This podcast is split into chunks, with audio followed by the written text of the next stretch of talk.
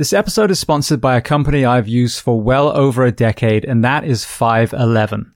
I wore their uniforms back in Anaheim, California, and have used their products ever since. From their incredibly strong yet light footwear to their cut uniforms for both male and female responders, I found them hands down the best workwear in all the departments that I've worked for. Outside of the fire service, I use their luggage for everything and I travel a lot. And they are also now sponsoring the 7X team as we embark around the world on the Human Performance Project. We have Murph coming up in May. And again, I bought their plate carrier. I ended up buying real ballistic plates rather than the fake weight plates. And that has been my ride or die through Murph the last few years as well. But one area I want to talk about that I haven't in previous sponsorship spots is their brick and mortar element. They were predominantly an online company up till more recently, but now they are approaching 100 stores all over the US. My local store is here in Gainesville, Florida, and I've been multiple times. And the discounts you see online are applied also in the stores. So as I mentioned, 511 is offering you 15% off every purchase that you make. But I do want to say more often than not, they have an even deeper discount, especially around holiday times. In fact, if you're listening to this in the months of April or May, 511 days is coming up. Between May 9th and May 16th, you will get 20% off all gear and apparel. And that applies both online and in store.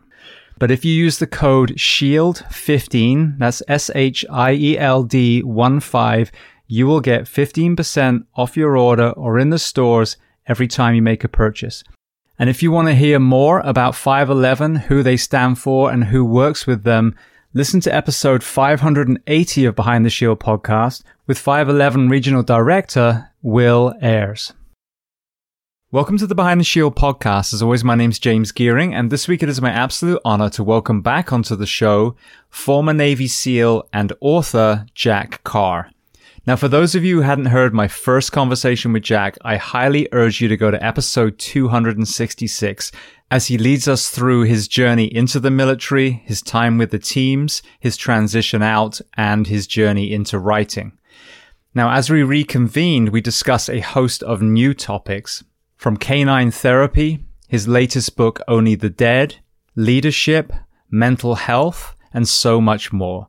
Now, before we get to this incredibly powerful conversation, as I say every week, please just take a moment, go to whichever app you listen to this on, subscribe to the show, leave feedback, and leave a rating. Every single five star rating truly does elevate this podcast, therefore making it easier for others to find. And this is a free library of well over 750 episodes now. So all I ask in return is that you help share these incredible men and women's stories so I can get them to every single person on planet Earth who needs to hear them. So with that being said, I welcome back Jack Carr. Enjoy.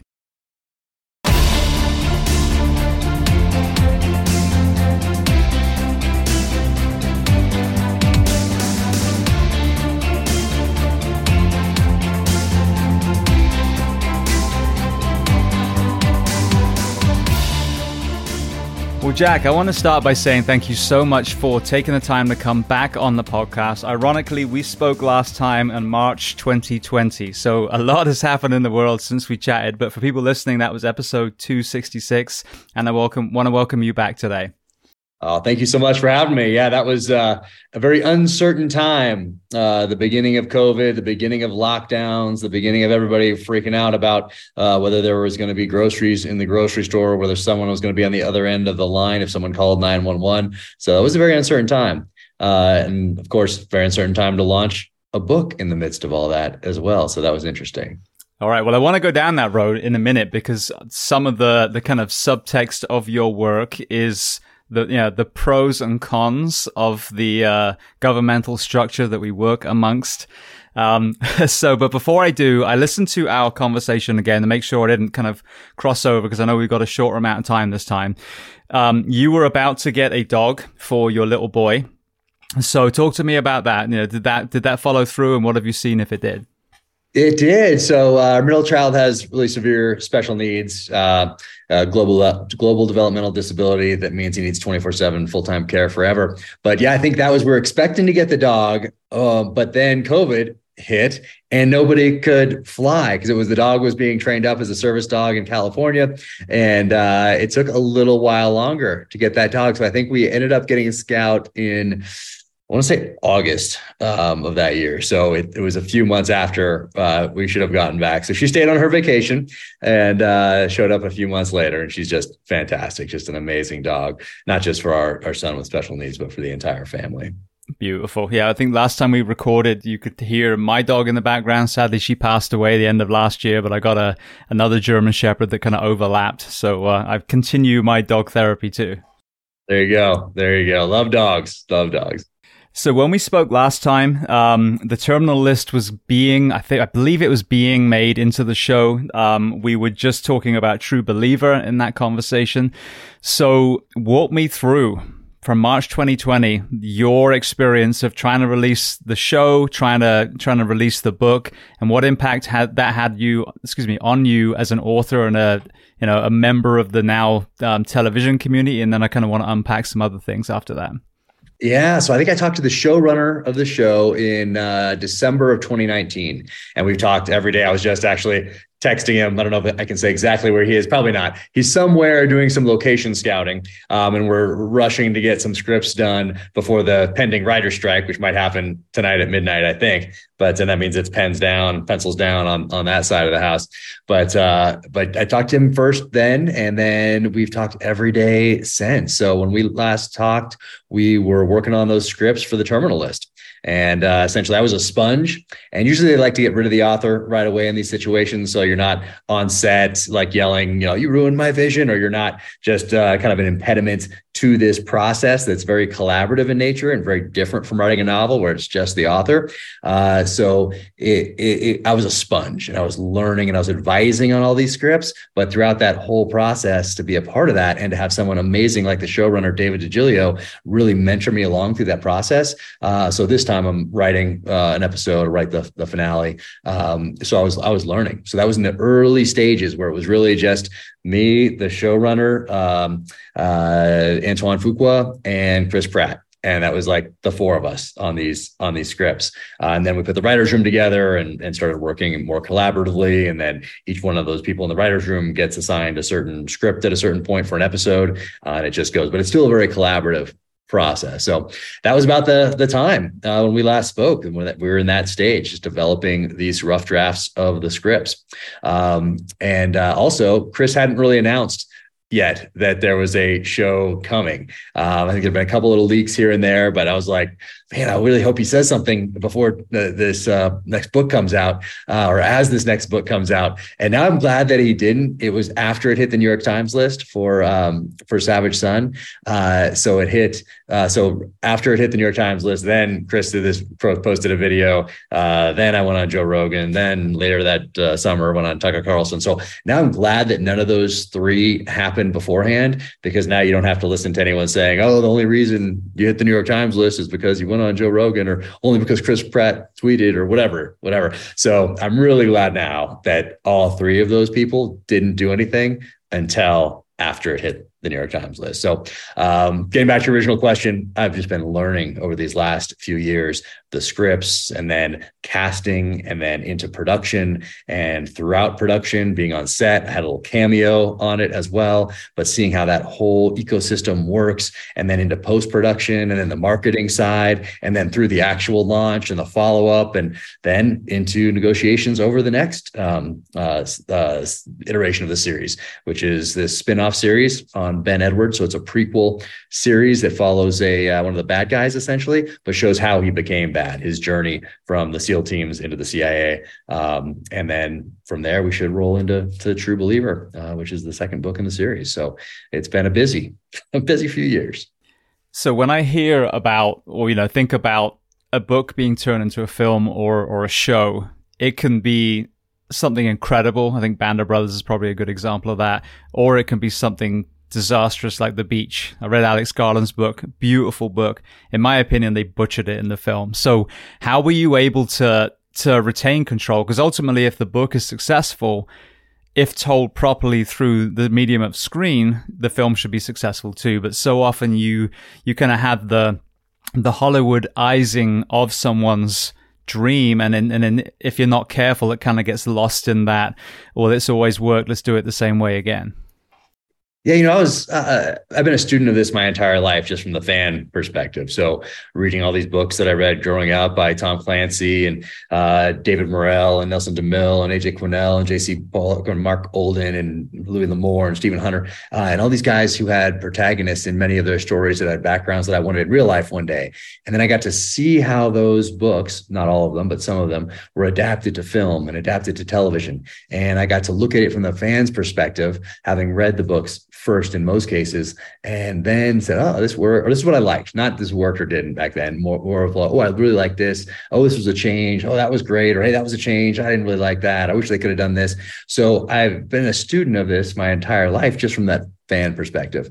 So I knew that it was going to change because now we're telling this story through a visual medium, and I can't like in a book doesn't matter what kind of set piece you come up with. You can have aliens from outer space coming down and doing things. You can do anything you want. You don't have to think about budgets or locations, anything. You have total, complete control, total, complete freedom to create whatever you want in Hollywood, there are constraints because you can't uh, necessarily have all these things that you you want uh, because of budgets.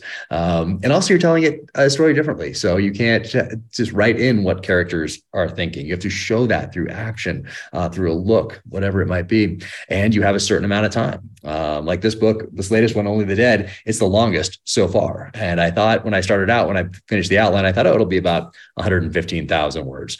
Well, I blew past 115, blew past 120, blew past 125, blew past 130. So it's 138, 139,000 words. Um, and in scripts form, you can't really do that. Uh, but here, there are no constraints when you're writing a novel. So, um, and I always thought back to First Blood and how David Morrell wrote that. It's his debut novel, 1972, introduces the world to Rambo. Early 80s, we have the film First Blood, both fantastic, but both very different. And uh, so I, I, came to approach it like that. Like I feel very fortunate that anyone's interested in making this into a series. Um, and so that's kind of how I, I looked at it. Like I, I feel like I won the lottery just being born in this country. But aside from that, just having anybody make this and not just anybody, the exact actor I wanted to star, the exact director, Antoine, and all of us working together collaboratively on it, uh, where I get to learn and grow as an artist, as a writer. So I, I knew that any changes with that team were going to be the right kind of changes. And specifically the Ben Edwards character. It's an example of something that a character that is much more developed on screen than it was than he was in the book. And because of that, because of what Taylor Kitsch brought to the role, well, now we have a spin-off series starring Taylor Kitsch. Beautiful. I'm, I'm saying this not because we're interviewing now. I am very selective these days on what I watch because I don't know if you have the same thing. The older you get, the more you see the same story rehashed. And if it's not done really well, you know, you're like, I just wasted 90 minutes. But the series was phenomenal and Taylor was in Only the Brave. So I thought that he was amazing in that as well. So you've got some great actors and they did take the book and they did an incredible job of putting it on the screen. I actually, when we wrote when we spoke last time i was writing a book i finished that and i'm diving into the fiction realm now um, and there's a message that i want to impart and my pipe dream is to make it into a film or a series as well but it'll be you know through a firefighter's perspective and the reason for that is there's X amount of people that read nonfiction. There's another small, smaller percentage that read fiction, like actually physically read a book. But the, the world of screen is really how we impart these lessons into people's minds. So what have you seen as far as the kind of uh, the subtext of some of these through lines, the the reasons why these characters are having these struggles, and some of the the uh, the politics behind it. The, to be able to bring that message to a much wider audience. Are you finding that's been a great platform to add to paper? Oh yeah, I mean, there's been so many uh, instances where the screenwriting process has now influenced my writing process. Um, some things very directly, um, where we uh, wrote something into the script that I really enjoyed, and then I've just um, kind of uh, added to it or morphed it over into the next books. And you, if you're really studying it, then uh, you can see it from watching the show and then reading maybe not so much devil's hand but for sure in the blood so my last novel and then this one. So the these last two uh, will be the ones where you could tell oh i see where that came from if you're if you're studying and paying attention. But uh, you know most people probably probably aren't. That's that's fine too. But it's uh, it's been a positive influence in that respect. And then as far as the, the characters resonating you know i think that uh, these characters are all on a journey and just like we all are in life. And so each book they evolve and hopefully they're taking the lessons of the past of their experiences in past books and then applying those lessons going forward. It's not just the exact same characters picked up and dropped into a new scenario but they're still essentially the same. No they should have grown especially based on many times traumatic events that occur in the previous novels. Um, grow from that be dealing with that. It's a part of their foundation now on which to build. So i think that's why these books are resonating when there's so many out there for people to choose from because that we're all on a journey. So regardless of who you are, where you live, uh, you're on a journey, just like the characters in these novels. So I think that's a kind of a common thread that uh, has made these books stand out to readers and listeners and, and now viewers of the show. Now, since we last spoke, we had the Afghani withdrawal, we had a pandemic. There's been all kinds of things. You know, the, some of the through lines of the books are, you know, corruption, there's greed, you know, whether it's in the poaching arena, whether it's here in the States, whatever it is. And this is me speaking now personally. I've watched an amazing opportunity to have really in depth conversations to really unify the nation and I feel like the polar opposite happens. So not politically as far as from one party or another, because I feel like our system is broken and neither are worth talking about. That's just me. But just through that kind of lens that you've already been writing about this kind of theme, what have you seen as far as the leadership or lack thereof of the last few years? Oh my goodness. I mean, it's, uh, it's very difficult to talk about because it's uh, so disheartening pretty much across the board. Um, and so I don't I don't like bringing people down. Um, and I feel like anyone can just apply some common sense to the landscape and realize how social media has been used to divide, um, not uh, not inform and bring together, um, but has really been used as a weapon more often. Not every, not in every case, but I say I think overall, if you were to look at it honestly, you could say, oh, okay, I see this has been used to manipulate, uh, to divide, and then ask the next question: why or who benefits? Uh, politicians, obviously, to galvanize bases, uh, to remain in power, uh, to remain part of that permanent Washington establishment, and who else? Oh, tech companies, obviously, um, and uh, and who has gained more power? Uh, well, the government, uh, in by default, politicians who are part of that uh, institution, that government, and these tech companies, uh, to say nothing of pharmaceutical industries and the, the military industrial complex and everything else that is intertwined there in a gigantic bureaucracy. Um, so it's pretty disheartening um, from many different perspectives. So, um, you know, I just think uh, the rest of us here is trying to do the best we can as citizens. But if we don't take a breath really and dive into the pages of history, um, then we're all too uh, we're readily, I guess, uh, available to be a pawn and to be manipulated because we get distracted so easily and because we're so divided and because we're so uh, it, it's so easy to retweet something just because your side or someone who uh, has a lot of followers did so, and now you're just a part of that problem. And uh, essentially, you're a sheep and you're not thinking for yourself and you're a subject, not a citizen. And that's what these platforms and these politicians are, are doing to all of us. And, you know, I don't have a good solution and I don't know where it goes, but uh, it certainly gives me a lot to work with in the novel. Certainly gives me a lot of bad guys for uh, it's very therapeutic to write these things for anyone watching or listening because my main character gets to do things that if you did it in real life, well, you'd probably be going, well, you would be going to prison for the rest of your life and you'd probably be going to death row. So one of the things that you're known for is is highlighting great leaders in history, you know, battles, etc., etc. One of the things that I've talked about a lot on here is so many, you know, so often, like an, a whole nation is blamed for a dictator. You know, whether it's Germany with with the Nazi regime, whether it's you know the entire Caucasian population for slavery, and when you actually dig in it's usually the the greedy and and hateful few that are able to oppress a large amount of people. So why do you think? And this is an interesting question for you because you have immersed yourself so much in combat and, and history.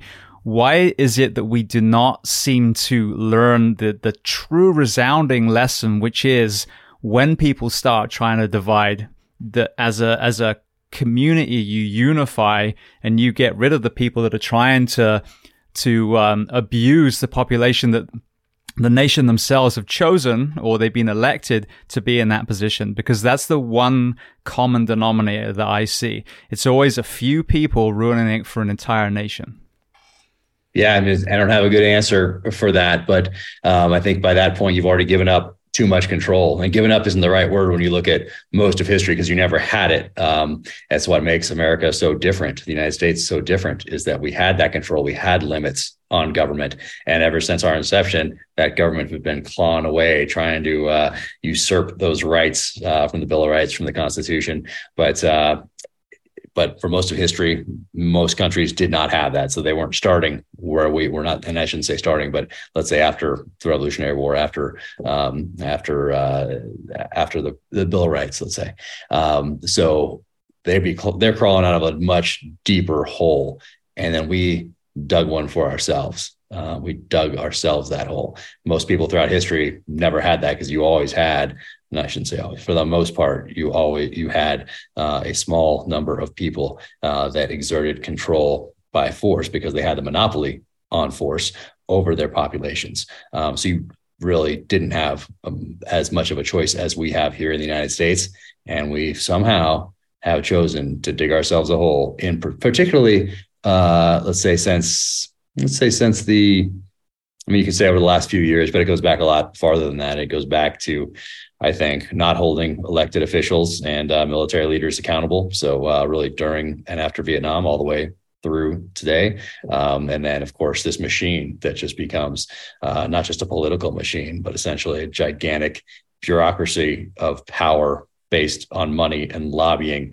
um, and favors and all these things that uh, that go in to um, to this this ecosystem, this uh, this community that is just so rotten to the core and it's gotten so big and so powerful. Uh, so I think we're we continue to dig this hole for ourselves, and I think a lot of that goes back to not understanding our history, not understanding why we have these freedoms, why we have all these opportunities, what was sacrificed so that we could do that, what was so different about the United States, what made it that so many people wanted to come here uh, for that those same opportunities that didn't exist anywhere else in the world, and well, now we're now we're digging that hole and we're ending up right back where um, most of civilization has been from the beginning of time. Yeah, well, you're talking to someone who you know moved from another country and came to the U.S. So there we go. And my my version of the American dream is not Winnebagos and jet skis and you know hyper triggered. It's simply community, kindness, compassion, you know, and, and service. So uh, I think we need to refine that. Now, one of the areas I think that we hopefully can turn the tide is through the art of storytelling. If you think about it, that's what's lost, you know, when these, these kind of 15 second TikToks and these three line tweets as we've lost, you know, story. So what can people, um, expect now when we get to Only the Dead? Ooh. Uh, well, this is a novel of truth and consequences, and I have a theme that guides each and every one of my novels. I like to stay on theme, whether it's directly or indirectly. So I have a, a, theme for every novel. I have a title before I start, so I'm not wasting bandwidth thinking about those things. And I find the theme really helps guide, keeps me efficient, working towards uh, towards a goal, working towards an end that I know because I've also written a one page executive summary and an outline. Um, and in that one page executive summary, what I you do and what I have done done for each novel is read it and ask myself if this is worth a year, year and a half of my life. And if the answer is yes, then I read it again. And I say, if someone was to walk by uh, Hudson News in the airport and were to pick this book up and open the jacket here and read a little bit about what the book's about, would they be willing to invest time that they're never going to get back in this story? And if the answer to that is yes or probably, then then I'm all in, and uh, and it's and it's go go go to uh, to get through these things. But in this book, there are a lot of questions answered that I left lingering over the past few. I've especially after the last one, but in each of the novels, I've left a little bit out there, and most all of those are answered in this one in uh, in Only the Dead. So it's uh, for people that are looking for answers, then uh, this is their book. Beautiful. Well, and thank you for sending me a copy as well. Um, when we spoke last time, you had visited, I forget the other country, but I think maybe it was part of Russia and then also South Africa to prepare for some of the earlier books. I think we're six, um, excuse me, we're three books deep now in since our last conversation. Where else around the world have you been found yourself in the research process? Well, I really wanted to get to Israel, particularly for the last book, and there's a little bit of that in, in, this one as well. But it was COVID, and anybody who tried to get to Israel during COVID knows how difficult it was, especially if you're not an Israeli citizen, and how it kept changing. And so I never, I didn't get to go there but I put so much work into that research and I sent it to a family in Israel that had three generations read it. So someone in their 90s, someone in their 60s, someone in their 30s. And uh, they all said that they couldn't believe that I hadn't been there and put boots on the ground um, in Israel because how detailed it was. And I was like, oh, yes, that's what I was hoping for. And that's why I put all that, all that work into it. Um, so I want to get back to, to Israel because I, I want to uh, we'll confirm a few things and then work it into future novels as well. Work a few more characters in there into future novels as well.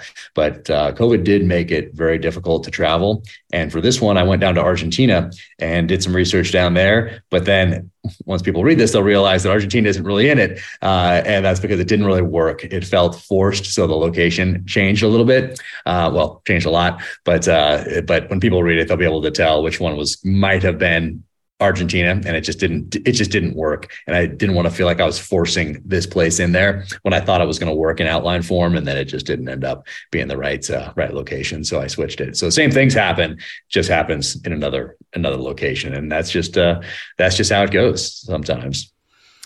So throughout the series, you address some of the yeah the other side of service, whether it's the psychological impact of, of combat and service, whether it's physiological and TBIs. So, talk to me about that through your perspective. I mean, I've got a lot of SEALs on the show. Um, a lot of them have lost brothers and sisters. I myself, as a firefighter, have lost so many people. So, talk to me about you know what you've seen, whether it's you know during your time in or the transition out of some of the men that you serve with. Yeah, a lot of people don't think about firefighters, EMTs, first responders, police officers, but firefighters in particular um, uh, having to deal with uh, with these with these issues with post traumatic stress and with suicide. Um, and uh, we hear a lot about the military, but you don't really hear about firefighters too much. And it's a man, it's so so tough. Um, but yeah, you see it. People have such a hard time, uh, and it's not just leaving the other life behind, but it's it's that and the other struggles that come along with it add the TBI to it, the traumatic brain injury, add the post traumatic stress and the, the guilt to it, um, add maybe some sleeping issues with sleep, uh, with sleep, add some Ambien dependency, add some alcohol, add some marital issues, add some financial issues, go to the VA uh, for post traumatic stress, get handed a bag of pills that who knows how that's going to react with everything else that you have going on. And all those things I just described are taking up bandwidth in your head that isn't focused on that transition, on moving on, on building off a foundation, whether it's good experiences or bad experiences, you learn from both and continue to build. You don't have a choice. Um, but I've seen a lot of people struggle, and even recently, a few people take their own lives. So it's I don't you know I don't have an answer other than it, there are a lot of organizations out there that didn't exist, let's say after after Vietnam, that exist today that you can reach out to. Um, so those that's fantastic. But I don't really have answers. It's just it's just tough and it's heartbreaking, um, not just for the person that you know, but for the people that you don't know in that person's circle, the the sons and daughters and spouses and parents and everyone else it affects. I mean, it's a multi generational effect um, that they that these suicides have, and and once again, I I don't have a good answer for how to deal with it. Yeah, well, I mean, it is such a multifaceted issue, and, and when those all combine, you create this perfect storm. You know, obviously with TBI, there's a term operator syndrome now that brings that in as well, which I think is excellent. Um, but one of the things I see people really struggle with, and we touched it on touched on this in the first uh, episode, but is the transition out. Now, you know, having that purpose, being able to serve in, in, in a different way, I think is the misunderstanding. You know, you're a firefighter, you're like, okay, I'm going to have to go and teach at a fire academy or teach at paramedic, you know, community college. And we forget actually the incredible skill set that we have that can be applied to different ways. And we also forget that it was kindness and compassion that led us into the uniform. And so we can find service in a different way, whether it's writing or podcasting or starting a charity or, you know, whatever it is. So talk to me. You're in this incredibly successful, you know, arena now that you built for yourself through your transition. What would you say to the military member or the first responder as they're preparing to transition out to empower them to realize that there's a gamut of things that they can do with that selfless service that burns in their heart? Yeah, I think it's about identifying what that next mission is. Um, and uh, for me, it was about finding that that passion, which is uh, writing, um, that mission, which is taking care of our son with the severe special needs, and combining those to go forward with purpose.